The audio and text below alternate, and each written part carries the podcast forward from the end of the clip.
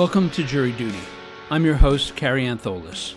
This season of Jury Duty explores the criminal trials stemming from the tragic death of Ahmaud Arbery, a 25 year old black man who was pursued by three white men, Travis and Greg McMichael and William Roddy Bryan, and was eventually shot to death by one of those men, Travis McMichael.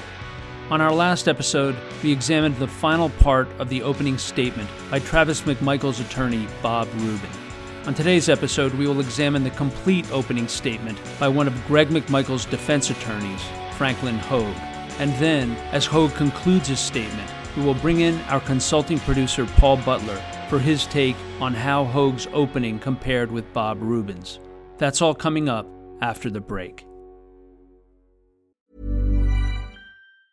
Ryan Reynolds here from Mint Mobile. With the price of just about everything going up during inflation, we thought we'd bring our prices down. So to help us, we brought in a reverse auctioneer, which is apparently a thing. Mint Mobile unlimited premium wireless. Ready to get 30, 30, bit to get 30, bit to get 20, 20, 20, bit to get 20, 20, bit to get 15, 15, 15, 15 just 15 bucks a month. So, Give it a try at mintmobile.com/switch. slash $45 upfront for three months plus taxes and fees. Promo rate for new customers for limited time. Unlimited more than 40 gigabytes per month. Slows. Full terms at mintmobile.com.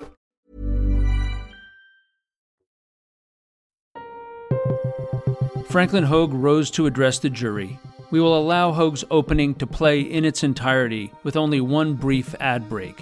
Then Paul Butler will join me to discuss the efficacy of Hogue's statement. Greg McMichael was absolutely sure. He was absolutely certain. And he was absolutely right. The guy he saw was the guy he suspected. On February 23, 2020, Greg McMichael was reupholstering boat cushions on the bed of his truck, parked in his driveway, using it as a workbench, pointed out towards his street in the direction he was looking. A quiet street in a quiet neighborhood. In the midday sun on a pleasant February day in 2020 here in Brunswick, Georgia when a young man ran past him at a sprint. He was, as Greg described him to police that day, and you've heard it now several times, his words, hauling ass. The young man had it hooked up, Greg said, running at a sprint. As Greg reported to police that same afternoon, he wasn't out for no Sunday jog. That man was the same man whom Greg and others neighbors, Greg's own son, Travis, had seen in that house just a few doors down from his house on Satilla Drive, the house under construction, where surveillance videos, first one, then a couple, and then several, had video recorded him, as you've seen and heard. Not once or twice, but four times at night. Not in the bright light of day, but in the dark of night. So, what did Greg believe he was doing, this man, in the house on those occasions? What did he think he was doing? Well, Larry English, the owner of the house, had described him to police as plundering around. That same man, Larry English, had reported this to 911, to Greg's neighbors, and to the Glynn County police officer, Robert Rash. And it got to Greg McMichael. This same man who had been captured on surveillance video. As Mr. Rubin told you, infrared lighting. It's lit up for us to see. But if you were the person in that house in the dark of night, you wouldn't see anything except possibly the little red infrared lights of a camera, if that. Inside that house, where, so Greg had been repeatedly told by Larry English, Diego Perez, Officer Robert Rash, where he had been told that thousands of dollars of electronic equipment had gone missing. stolen from a boat not visible to any camera. And so when Greg McMichael said later to police he had not seen him take anything, well, the camera wasn't on that boat from which all the items were taken.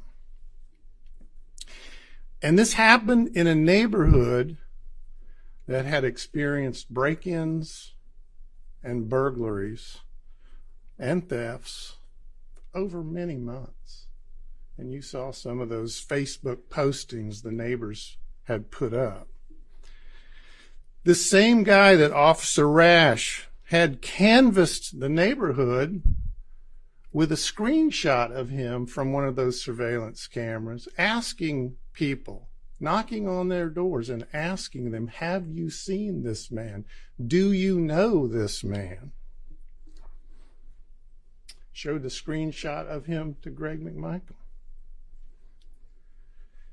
That same guy that Officer Rash told Greg McMichael, nobody in the neighborhood knows him, nor had ever seen him before in that neighborhood. And then in December, Officer Rash sent a text to homeowner Larry English. And this is what he told him. Your neighbor at 229 Satilla Drive, and it's actually 230 Satilla Drive, is Greg McMichael. Greg is retired law enforcement and also a retired investigator from the DA's office. He said, please call him day or night when you get action on your camera. His number is, and he gives him his cell phone number. The same guy in that house that Greg's son Travis saw with his own eyes. At that house, yet again, the night of February 11, 2020, just 12 days before the tragic events that bring us here to this courtroom. And on that occasion, as you've heard already, when Travis saw that same man, he made that furtive movement to his pocket in the dark of night in a situation and circumstance that made Travis think, as you've heard, he might have a gun. And of course, he reported that to his dad, who also thought he may have had a gun that night. A signal to both of these men, that movement, that this man may be armed. So on February 23, 2020, 12 days after that night, when Greg McMichael saw Ahmaud Arbery sprint past him on that sunny Sunday afternoon, not only did Greg recognize him as the same guy, he also believed from the manner of his running, sprinting, and the direction from which he ran the English house to his left and past him on Satilla Drive deeper into the neighborhood. That, as he told police later that same day, he thought he was running from someone or something, that he was being chased just by the manner in which he was running, sprinting. He thought that he had just been spotted, he told the police, in someone's house in or around someone, perhaps harming someone. Law enforcement trained and experienced for 30 years. Greg noted specific features that he saw as this running man ran past him that matched precisely the man he'd seen on surveillance video before. Young, black, male, five feet, 10 inches, slender, muscular, with short hair that Greg described as dread, short dreads, twists, wearing a white t shirt. There might be a chance, finally, Greg thought, as he told the police later that day, for the police to question this man, to find out who are you? Why are you here? No one in the neighborhood knows you. And we've had all of these problems in our neighborhood, specifically at that house, but at many other houses. A man who had eluded police up till then, as Greg said to the police later that day, no one could ever, ever catch him, he said to Officer Brandeberry on the street at the scene that day. If only he could be t- detained long enough, Greg thought, long enough for the police to arrive. So, they're using his truck as a workbench, Greg dropped his tools, left his project, ran into his house, called out to his son Travis, the same guy is back. The same guy is back. Let's go. Believing that he was the man who had burglarized Larry English's house, believing that Larry English's house had in fact been burglarized. He had never been told anything different, never been told there were other places Larry English had taken his boat where his stuff might have been taken. He had never been told anything different. Believing that he may be armed, wearing pants with pockets, Greg grabbed his gun Travis too. And they piled into Travis's truck. Parked there at the house near Greg's truck. And you can see it on video. You'll see it later. They piled into the truck, Travis in the driver's seat. And as you've already heard, Greg, all 230 pounds of him then, he's smaller now, stuffed into a child's car seat, and really not into it, but on top of it. His face almost in the windshield as he's sitting on top of this car seat, strapped into the passenger seat. He couldn't just snatch it out and then jump in and sit in the seat. It was locked in. And as they pulled out to the street to turn right to pursue this running man, that they suspected to be a burglar. There stood down the street, not very far away, Matt Albenze. Matt Albenze, you've heard, and you'll hear from him. A man who had walked up his street, had seen Ahmaud Arbery in the house, had taken his cell phone, had called the police, and while standing near a tree, looking at the house, locked eyes with the Ahmaud Arbery, who ducked down and then came out of the house, and you saw the still photo, was off, running. And when Greg and Travis got into Travis's truck, and we all know this, speech occurs not only with the words that come from our mouth, but with the expressions on our face the hand signals we give, many of which we know speak words. Matt Albenze, who was walking up the street, went like that to Travis and Greg. There he goes. In fact, he's saying on the 911 call that he's on. There he goes. He's running, waving his arm in a motion that conveyed a clear message to these men that's he is the same guy. Matt Albenze had seen and heard about this guy in that house too. There he goes. The same man. Hey, I'm Ryan Reynolds. Recently, I asked Mint Mobile's legal team if big wireless companies are allowed to raise prices due to inflation. They said yes. And then when I asked if raising prices technically violates those onerous two year contracts, they said, What the f are you talking about, you insane Hollywood ass? So to recap, we're cutting the price of Mint Unlimited from $30 a month to just $15 a month. Give it a try at mintmobile.com slash switch. $45 upfront for three months plus taxes and fees. Promo for new customers for limited time. Unlimited more than 40 gigabytes per month. Slows. Full terms at mintmobile.com.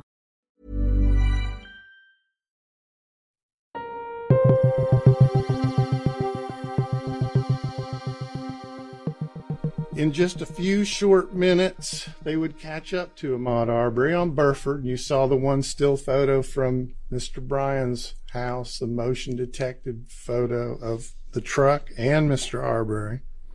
They would catch up to him and they would have the conversations Mr. Rubens just replayed for you and that you'll hear in this case.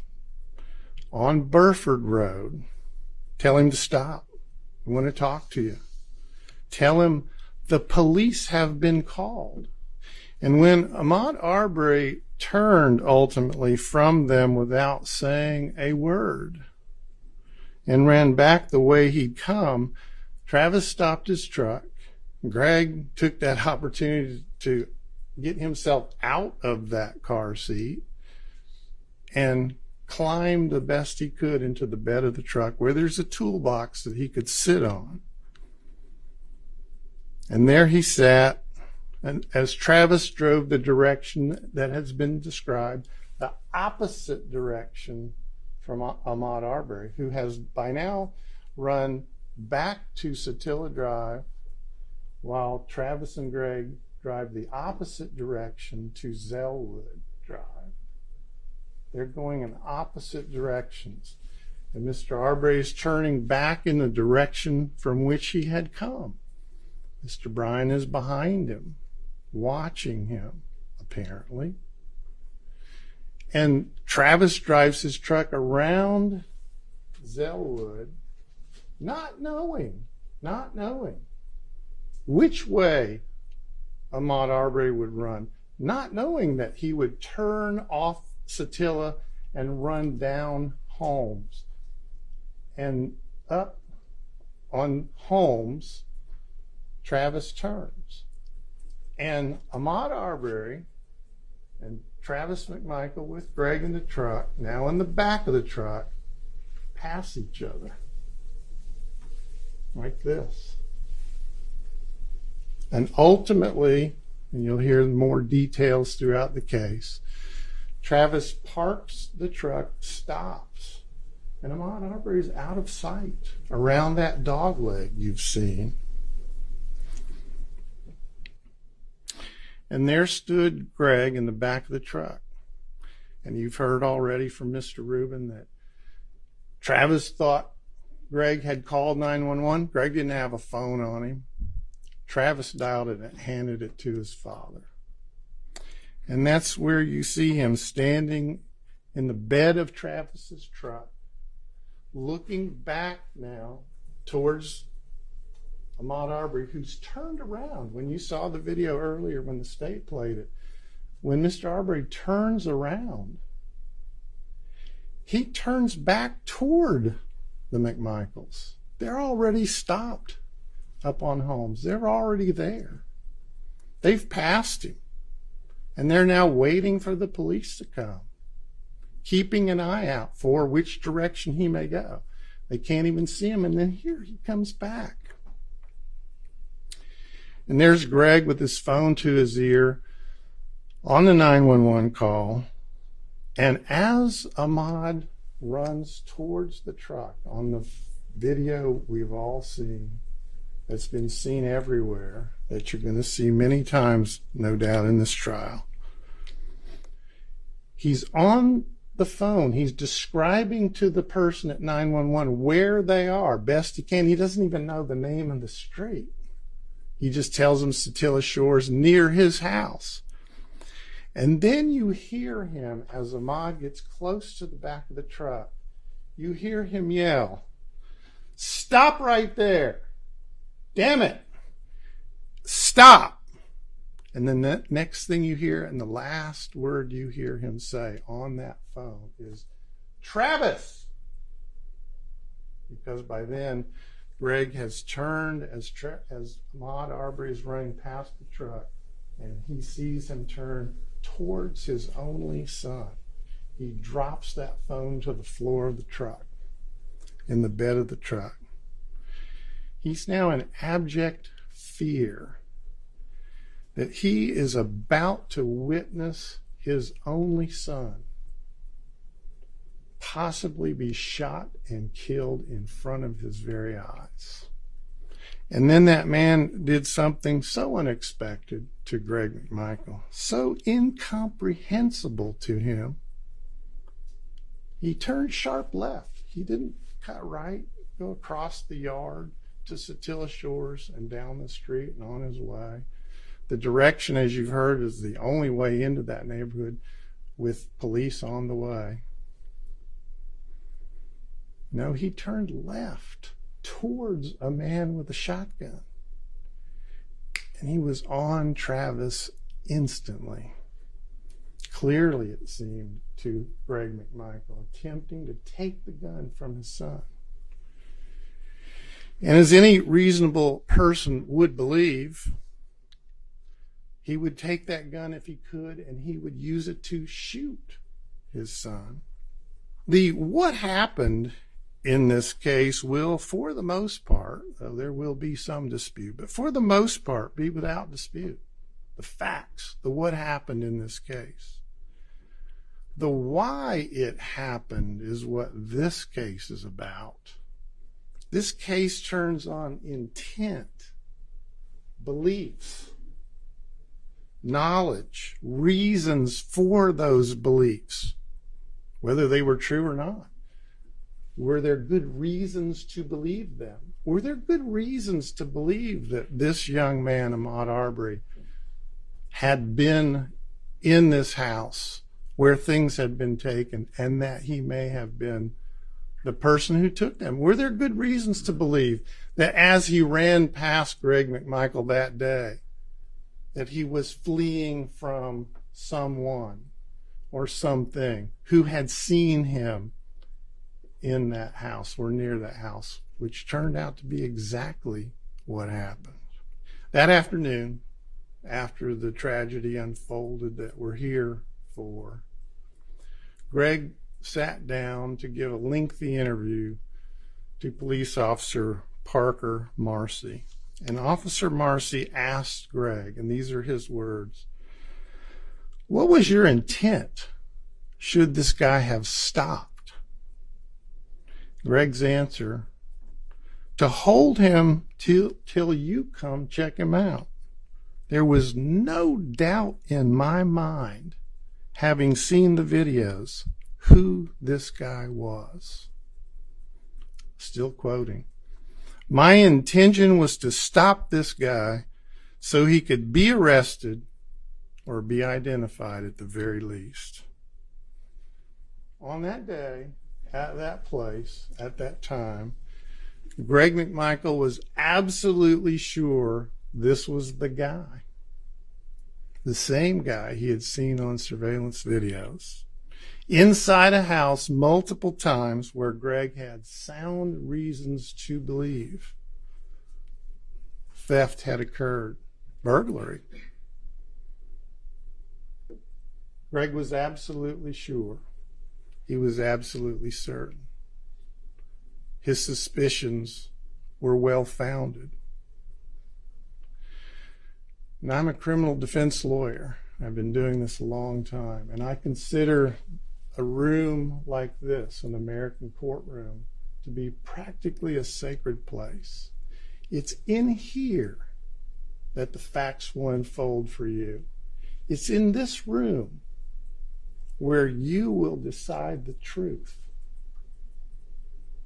And, ladies and gentlemen, I submit to you the truth of this case is that Greg McMichael is not guilty of any of these crimes. Thank you, Mr. Hogue. Joining me now to discuss Franklin Hogue's opening statement is Georgetown law professor, MSNBC analyst, and one of the nation's most frequently consulted scholars on issues of race and criminal justice, Paul Butler. Paul Butler, thanks again for being with us. Hey, Kerry, it's great to be here. What did you make of Franklin Hogue's opening on behalf of Greg McMichael? I thought it was better than the opening for Travis McMichael by his defense attorney. In an opening statement, you want to tell a story, and that's what Greg McMichael's lawyer did. It had a great beginning, almost like a novel. His first words to the jury were Greg McMichael was absolutely sure. That's memorable. It makes an impression and it makes you want to listen to the story. The opening from Travis McMichael's attorney was more legalistic. It was harder to listen to. We're talking about style, we're talking about performance, not necessarily substance, but it's great to have a lawyer who knows how to appeal to a jury if your freedom is on the line. And Mr. Gregory McMichael has that kind of lawyer. When we spoke of Bob Rubin's opening, we talked a lot about dog whistles, code language in his framing of Ahmaud Arbery's actions around the Satilla Shores neighborhood. Did you detect any similar use of coded language in Franklin Hogue's opening?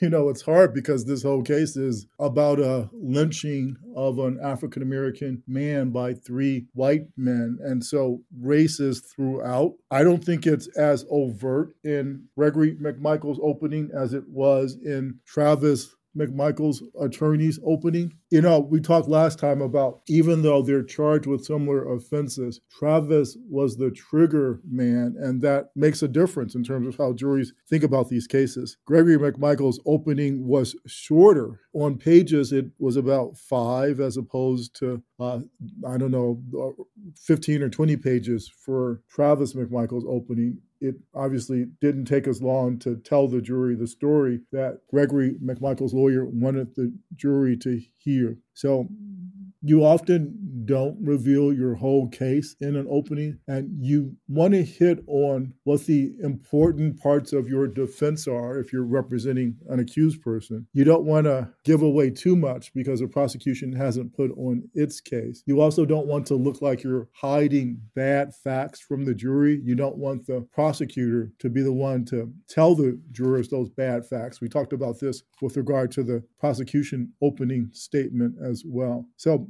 I didn't see the same overt references to race in Gregory McMichael's opening by his lawyer that I did with regard to, to Travis. But when I say the whole thing is a dog whistle, whenever you tell this story about this black man running through the neighborhood and these white men think that he's might be a, a burglary suspect or something more sinister was implied by Travis McMichael's attorney that he might be a, a rapist intent on harming the property owner's daughter. So there was nothing that rash in Gregory McMichael's opening, but again, just telling the story certainly raises the tragic history of false accusations, race based false accusations in the South. One thing that I thought of as you were describing what a defense attorney needs to do was that Franklin Hogue, on behalf of Greg McMichael, did not get out in front of a few very important facts that are going to come up, statements made by his client. For example, he didn't get out in front of Greg McMichael's statement that they had Arbery trapped like a rat, quote unquote. He didn't get out in front of the fact that he said, Stop or I'll blow your fucking head off. And he didn't get out in front of the fact that he told his son or he told the cops that he yelled to his son, Don't shoot, Travis. And I wonder what you think of his decision not to get out in front of those statements that he made. This is a father and son who are both charged with the most serious crime. And they have interests that are legally distinct, but the law is one thing and family and relationships are another thing. And so, if they weren't related, we might expect different kinds of strategies, including if Gregory McMichael's lawyer believes that he has less exposure or should have less exposure because he's less culpable, than to get the trigger man, the prosecutors might have put a deal on the table. And maybe they did anyway, but I think it would be harder for a father to cooperate, even if that means he gets a lesser sentence, reduced punishment, if his cooperation means implicating his own son in a murder. And so I'm, I'm not surprised that bad facts that in some ways implicate Travis weren't made in this opening statement because I imagine there was some kind of conversation between the lawyer and Gregory McMichael about how do you want to approach this? This is what I typically do, but typically the co defendant isn't a son or a father. So this is a, a different kind of case from that perspective. And again, you do want the jurors to believe that you are trustworthy, that you're not hiding things. But the opening statement is the, the first chance, and I think most lawyers think of it as the best chance to gain the confidence and trust of the jury. Here, I think it's probably a little bit more complicated. Paul Butler, thanks again for being with us today. Always a pleasure. That concludes this episode of Jury Duty The Killing of Ahmaud Arbery. Join us on our next episode as we examine the beginning of witness testimony in the state's case against Travis and Greg McMichael and William Roddie Bryan. Even when we're on a budget, we still deserve nice things. Quince is a place to scoop up stunning high end goods for 50 to 80% less than similar brands. They have buttery soft cashmere sweaters starting at $50, luxurious Italian leather bags, and so much more. Plus, Quince only works with factories that use safe, ethical, and responsible manufacturing. Get the high-end goods you'll love without the high price tag with Quince. Go to quince.com/style for free shipping and 365-day returns.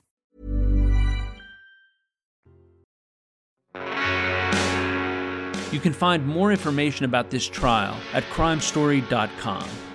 Jury Duty is created, produced, and hosted by yours truly, Kary Antholis.